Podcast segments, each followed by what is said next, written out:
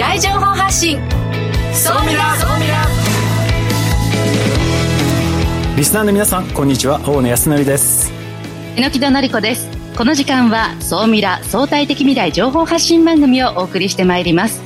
ニュースや情報をもとに仮説を立て予測することが可能な相対的未来につながるヒント総ミラをいち早くリスナーの皆さんにお届けしていく情報番組です。パーソナリティは大野康則さんです。よろしくお願いいたします。よろしくお願いします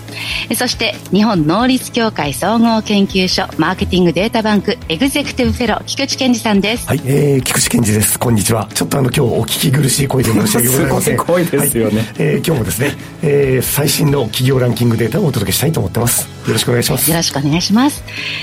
さあそして本日未来コンパスゲストはこの方ですカルビー株式会社食と健康事業推進部部長大塚隆太さんです。大塚さんよろしくお願いします。よろしくお願いします。てよろしくお願いします、ね、カルビーというとねお菓子で非常に有名なんですけれども、えー、今年の4月にですね新しい新規事業のですね本部が、ま、設立されまして、えー、そちらで食と健康事業推進部で、まあ、責任者として、え、着任をされている大塚さんにですねこの後ですね、え、どうやって新規事業を進めていったのかそしてこれから何をしようとしているのかその辺たっぷりお話をお聞きしたいなと思っております。この番組は YouTube でも配信しています。YouTube はラジオ日経の番組サイトからご覧いただけます。そちらもぜひチェックしてください。それでは番組スタートです。この番組は日本能率協会総合研究所あつらいの提供でお送りします。総ミラートレンド。総ミラトレンド。このコーナーはビジネスの最新ニュースを大野さんがピックアップそして解説していくコーナーです。今回は何でしょうか？はい、えー、今日はですねインバウンド市場について、えー、お話をしたいなと思いますが今榎木戸さんはどちらでしたっけ？今スペインの南の地方コルドバという町にいますそこはこう観光客の方とかっていうのが来る街なんですか、ね、めちゃめちゃいますよ。はい。あの世界遺産のメスキーターというところがあって、うん、あのイスラム教とキリスト教がこう融合しているようなあの、まあ、教会というかお祈りの場があるんですがそこはもう朝からめちゃめちゃ観光客で溢れてます。あ今までまあフランスもそうですしスペインも行かれて観光客の方復活してきてるなっていう感じですか？いやヨーロッパはねあのすごく人が動いてますあのバーとか行っても、うん、あの夜のね酒場みたいなところ行ってもあの日本の有効あのしっぽりとしたバーというよりはわちゃわちゃした食堂みたいなところですけども夜になると人が溢れていますしそれは地元の方も観光客ももう人が本当に動いてるなという実感がありますね。なるほど、まあ、実はあの日本もですねだいぶ復活してきておりまして2023年今年の3月ですね訪日外国人の数が180万人ぐらいですね、えー、来たということで2019年と比べてもですねまだ全然こう追いついてはいないまでも半分以上はこう回復してきていると。えー、いうような形で今街中特に東京の観光地に行くとですね外国人の方非常に多いなという印象ですでその中で、まあ、今まで中国の方とかが非常に多かったんですけれども今実際言うと国別で見ますと韓国からのですね、えー、観光客の方が非常に多く続いて、えー、台湾というような形になっております。で中国の方はですね徐々に復活をしてきているのでおそらくまあ夏ぐらいまでには一番にこう変わってるのかなと思うんですけれども、えー、そういった形で観光客の方徐々にこう戻ってきてるなと。でちょっと注目なのがですねあの外国人の方がまあ、落としていくそのお金ですね。でこれがですね、まあ、1兆146億円というような形でこれがですね、まあ、2019年と比べて、まあ、約11.9%落ちているということなんですけれどもまだまだこの観光客の方が回復していない中、まあ、かなり私はあの貢献してるんじゃないかなと思ってます。で韓国が一番多くてですね、まあ、約2000億円。で台湾が1535億円。続いて中国というような形で続いていますと。でこれねすごく面白いのがですね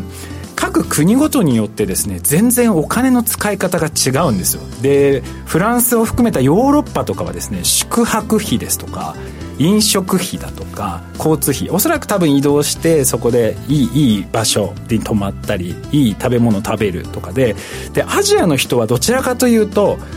宿泊費は抑えながら買い物の方にこうお金を使っていくっていうような形でなんか本当に国ごとによって考え方とかが全然違うんだなっていう、うん、こと消費物消費みたいなところでね全然違うん。ですね、だからもうでもなんとなく確かに私もヨーロッパ行って感じたのはやっぱり飲食ですとかなんかその空間をすごく楽しんでる。そこに対してすごくお金を使う価値を感じてるって方が非常に多いなという印象なんですけど猪木さんこの辺りいかがですか？そうですね。時とか空間にお金を支払うという方は多くてあのむしろこう洋服とか物というところにあまりお金にをかけないというかこだわらない方多いかもしれないです、ね、実際日本ってこれからどうなっていくんですかね。こう所有することがね好きな方って多い気がするんですがシェアリングねビジネスも結構増えてきましたもんね。そうですね。私実はあんまり所有はしないタイプですね。菊池さんはどっちですか？あ私は割と所有派かもしれない所有派。ジェネレーションギャップがあるかもしれないなるほど。大塚さんはどっち派ですか？私も所有派かもしれない所有派。じゃあちょっとここで 差が若干出てくるのかもしれないですけど。榎戸さんと私も多分あんまりないですよねそうですね。私あのお金あったら旅行に使うとか旅歩いてこうあの私勝手な個人的な考えでこう交通費は無料っていうふうにしてこうそこにお金をかけることはもういとわないっていうふうにしてるんですね。なのでそこはもうじゃんじゃか使っていろんなものを見たいって思うんですが逆にこうそうですね。あの食事などは今日も泊まっているところにスーパーで買ってきたものをこう買ったりしてあのちょっと抑えたりなんでちょっとメリハリの使い方をしてますね。まあ、あの各国ごと、まあ、あの人によっていろいろ使い方はあるんですけれども、まあ、日本にとってすごくいいことは、まあ、観光客も復活してきて落とすお金っていうのもどんどんどんどん広がってくるでさらにこれから、まあ、人はどんどんどんどんこう、えー、来ると思ってはいるのでおそらくさらにこう回復してくるのかなと。となるとビジネスがまたさらにこう加速していく可能性っていうのが非常に高いのでまあ新しいその観光客新しいこの時代に迎えて迎えながらですね新しいどんなことができるのかぜひちょっと皆さん検討していただければなと思います。ね、どの国の方をターゲットにするかによって、ね、ちょっと全然違います、ね、商品の、ね、作り方って違うんですね。いや面白い、えー、ここまでは総ミラトレンドでした。一旦 CM です。相対的未来情報発信。総ミラ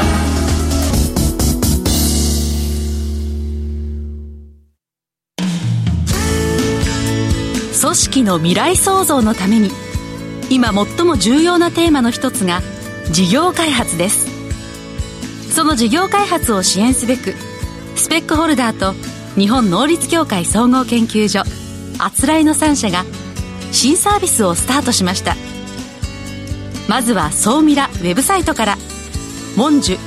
MONJU プロジェクト」のバナーをクリック。専用サイトからご相談ください。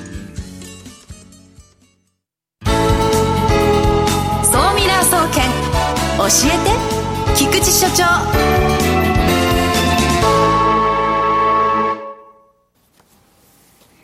最新データから未来がわかる総ミラ総研教えて菊池所長のコーナーです。よろしくお願いいたします。はい、えー、今日もよろしくお願いします。えっ、ー、と、すいません。ちょっと喉だけ痛めてしまいまして、こんな声で大変失礼しております。はい。えー、今日はですね、あの、総ミラ総研は、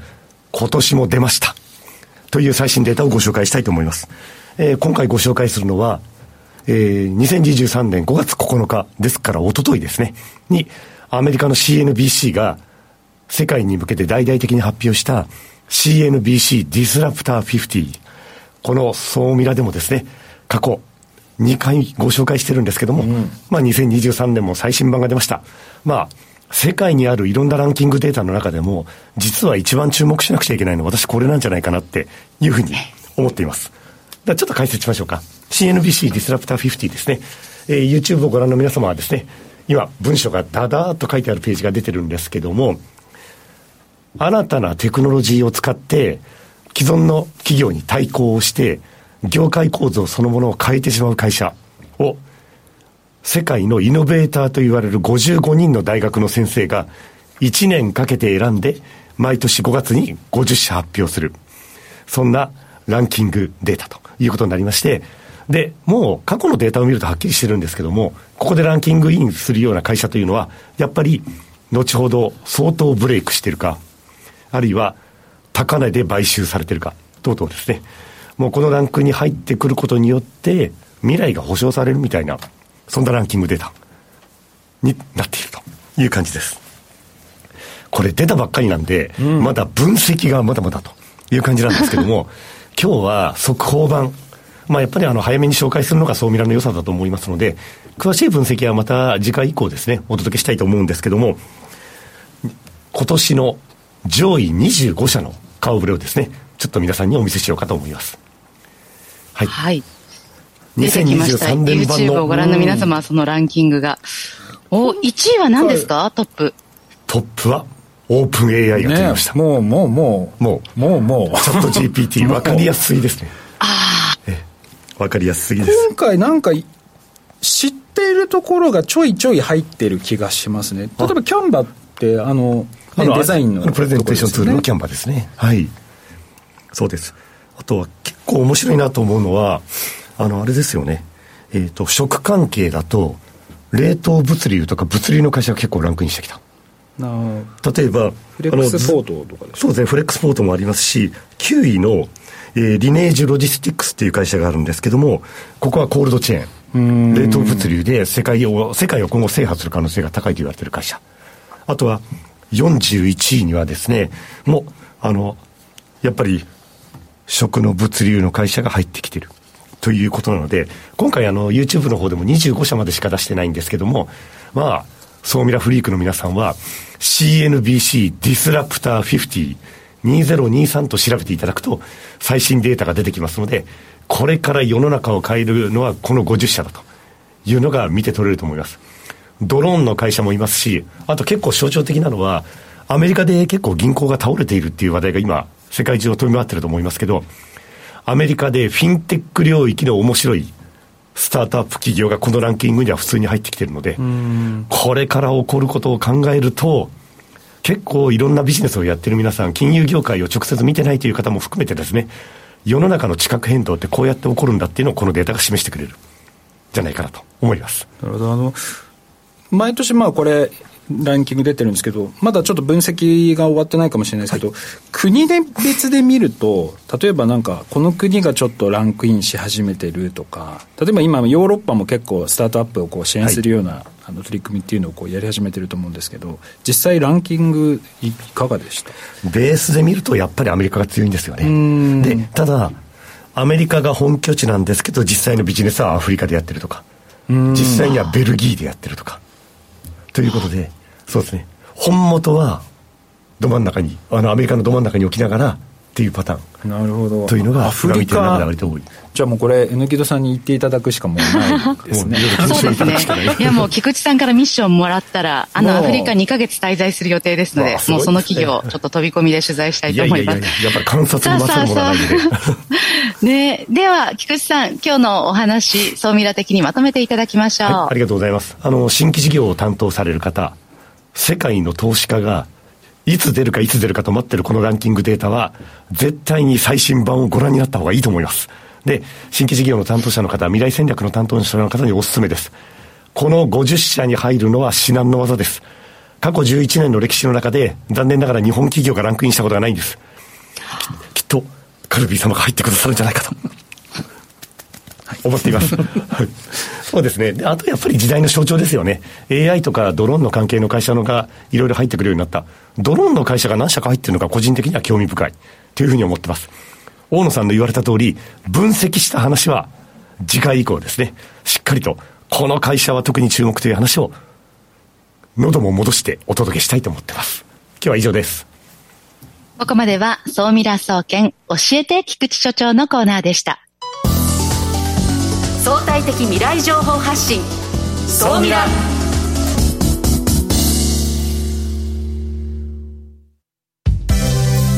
ここで JMA システムズグループのあつらいからのお知らせです。ウェルネス経営にもっとワクワクを。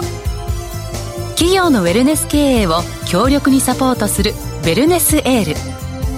ェルネスエールは従業員の健康管理をアプリで行う法人向けサービスです。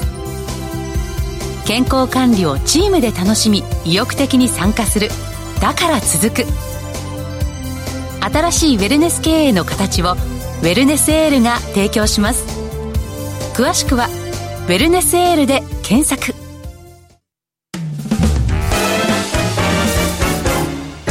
未来コンパス。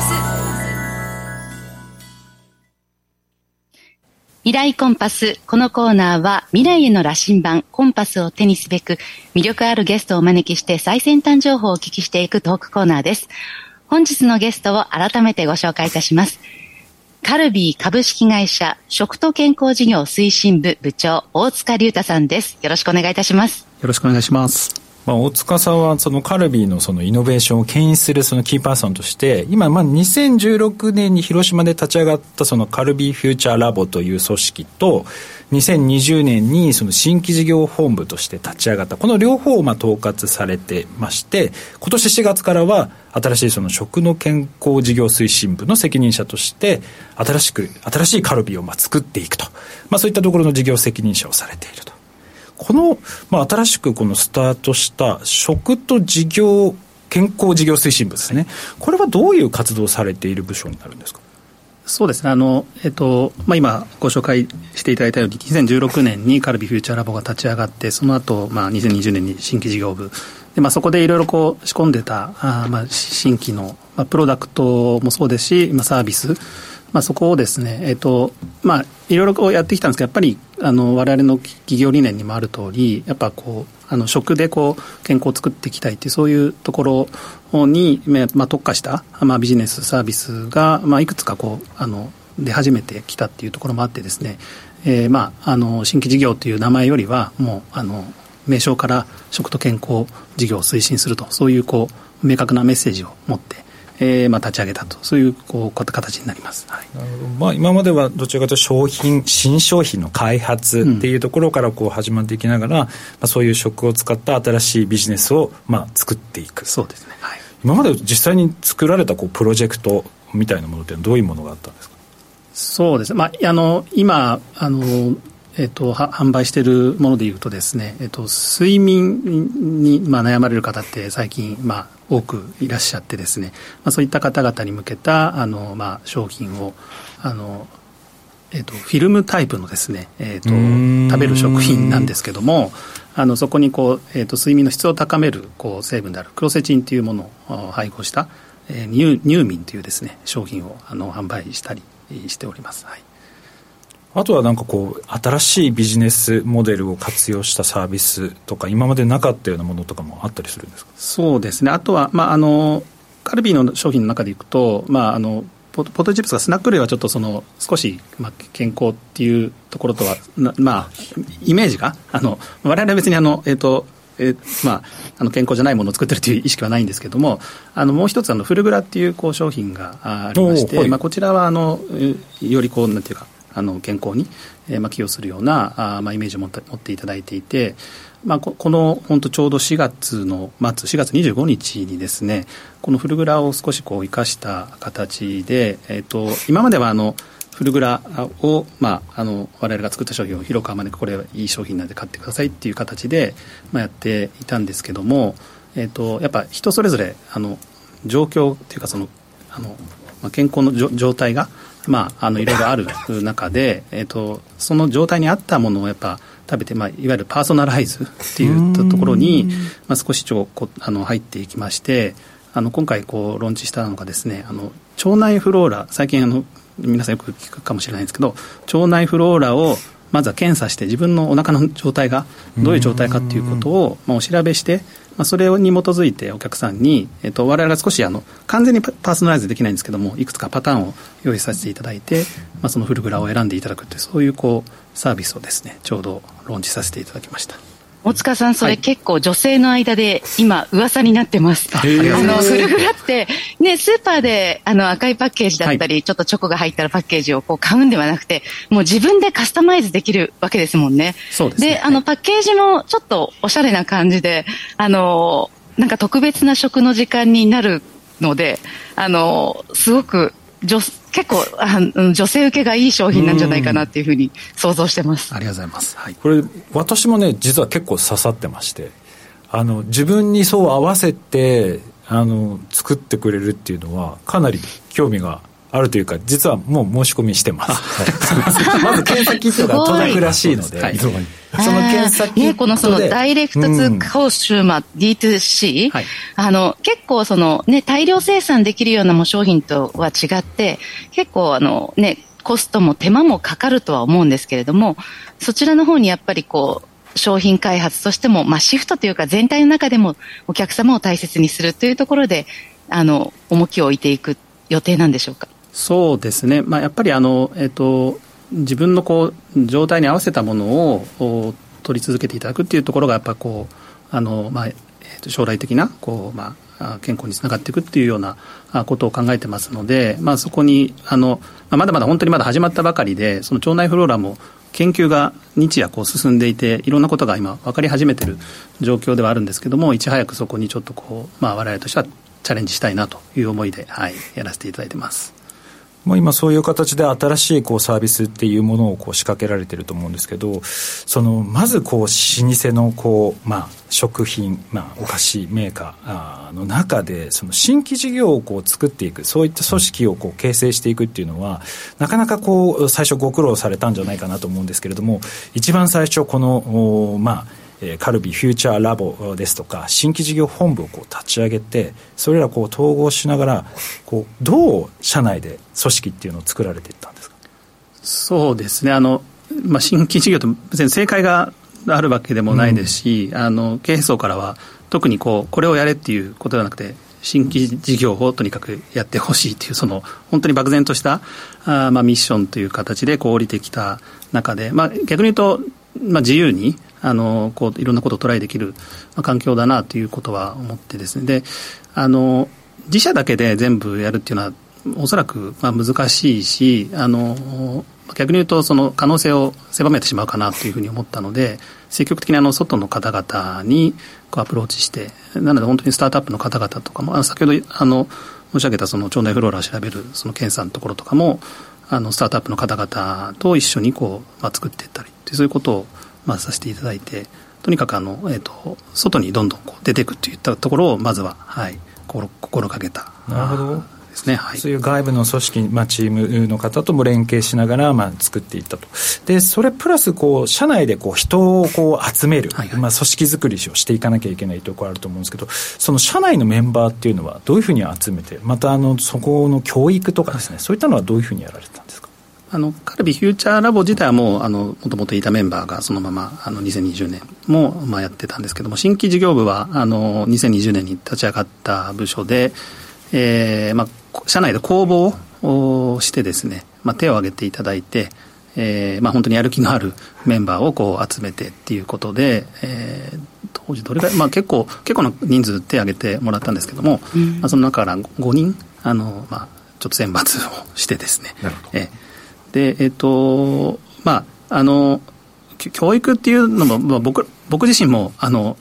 正直よく分かってない状態でのスタートだったので、まあ、一緒にこう学びながらっていうことはあったんですけどもあの新規事業部に関しては本当にあの一人一人社内起業家っていう形であのもう自分で課題を見つけてきてもらって自分でこうあの本当にその課題が本当に、えー、あるのかどうかっていうこともあのインタビューを人によってはもう100人とか200人とか、あのしたしたりして、えー、でそそこからソリューションをアイデアを考えてっていうそういうこう本当にあの起業家を、まあ、育成するような、まあ、これはちょっと外部のパートパートナーの方にも手伝っていただきながらあそういった形でちょっとこうやらせていただきました。榎木戸さんからするとこのカルビーの新規事業のこう気になるところですとかなんか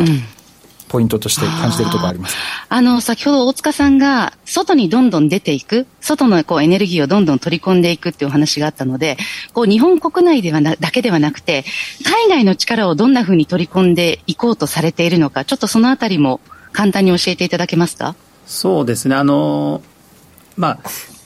当然あの、まあ、さっきのあのディスラプターのあの話もあったんですけど、まあ、海外の方がやっぱりこういろんなことが進んでたりもするのであの、まあ、そこはやっぱり参考にさせてもらいつつもあの、まあ、まずは、まあ、日本でこう、まああの足場を固めてっていうことでいきなやっぱ海外だとやっぱ言葉とかそういった文化もなかなかこう難しいところもあるので一足特にそこに行くというよりかは、まず情報はいろいろこうキャッチしながら、あうん、っていう形で、はい。まあ、あの海外にもあのもちろん我々子会社とかあの、えーと、チームがいますので、まあ、そこからいろんな情報をもらいながらそういうことは、はい、やってはいます。あ実際にこう海外の戦略としても M&A なども積極的にされていくというメッセージがあの3月かな出ていた気がするんですがそのあたりはいかがですか？そうですねあの、まあ、あの過去にもいくつかあの、まあ、M&A、まあ、やったこともありますしあの、まあ、スタートアップも含めて、まあ、あの海外だと特にアメリカの方だといろいろんなこうなんていうんですかイベントとかあのあったし、まあ、実は私もあの、えーと、この1月ラスベガスであのセスってあの今週前あ,、はい、あれにあの実はあの行かせていただいてですね。はい。あの最近だとやっぱフードテックのこう、まあ、ブースもかなり会社もたくさん出てきてるので、はい。まあ、そういったことで情報収集は、はい、させてもらってます。まあ、そんなこのなんかこう会社の戦略でチェンジ2025ですかね、はい、その中で、まあ、新規事業が、えー、売上5%をまあ達成するというような形で発表をすでにされているのかなと思うんですけれどもそれに向けてこう戦略はどのように今お考えなんでしょうか？そうですね。あの5%って、まあ、あの人によってはまあ低いじゃないかっていうふうに、まあ、見られるかもしれないですけどあのカルビ全体の売り上げの5%なのでまあまあ大きな数字だなというふうに思ってまして、えーまあ、なかなかやっぱりこう、えーと、一つ一つこう、まあ、当然積み上げていくことも必要なんですけども、まあ、やはりこう可能性があるところはこう一緒にこうまなっていただくような、まあ、先ほど、まあ、おっしゃった M&A みたいなことも含めて、えーまあ、トライはしていきたいなというふうには思っているところですね、はい、そうするとまあ自社の開発だけではなく、まあ、有望なスタートアップですとか M&A とかでそれでどんどんどんどん事業を推進されていくというような形ですかね。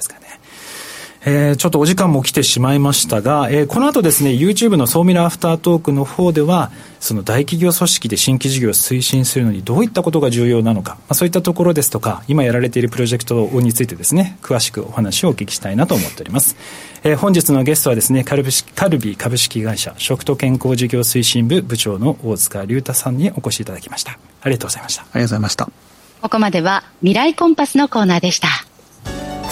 さて榎木戸さんは今まあスペインですがいつまでいらっしゃるんですか？スペインはね結構長くて今月末まではい滞在する予定ですね。どうですかヨーロッパ？今いろいろ回られてますが。あ本当あのー、そうですね。それぞれの国でやっぱりそれぞれのカラーがあるなと思ってるんですがこのスペインというのは私実は25年前に留学していた場所なので、ちょっと個人的な思い入れがあって少しあの1年間の旅の中でも長く過ごそうと思ってます。なるほど。でも本当に今コロナは明けて世界が徐々に元の世界に戻りつつあると思っているので、まあ、国内海外含めてこれからどんどんビジネスがまたこう新しく成長する。本当に今そういうセットなんかタイミングに来てるんだなっていうのをす。ごく非常に感じます。はい。猪木田さん菊さん今週もありがとうございました。ありがとうございました。ありがとうございました。この番組は日本能率協会総合研究所あつらいの提供でお送りしました。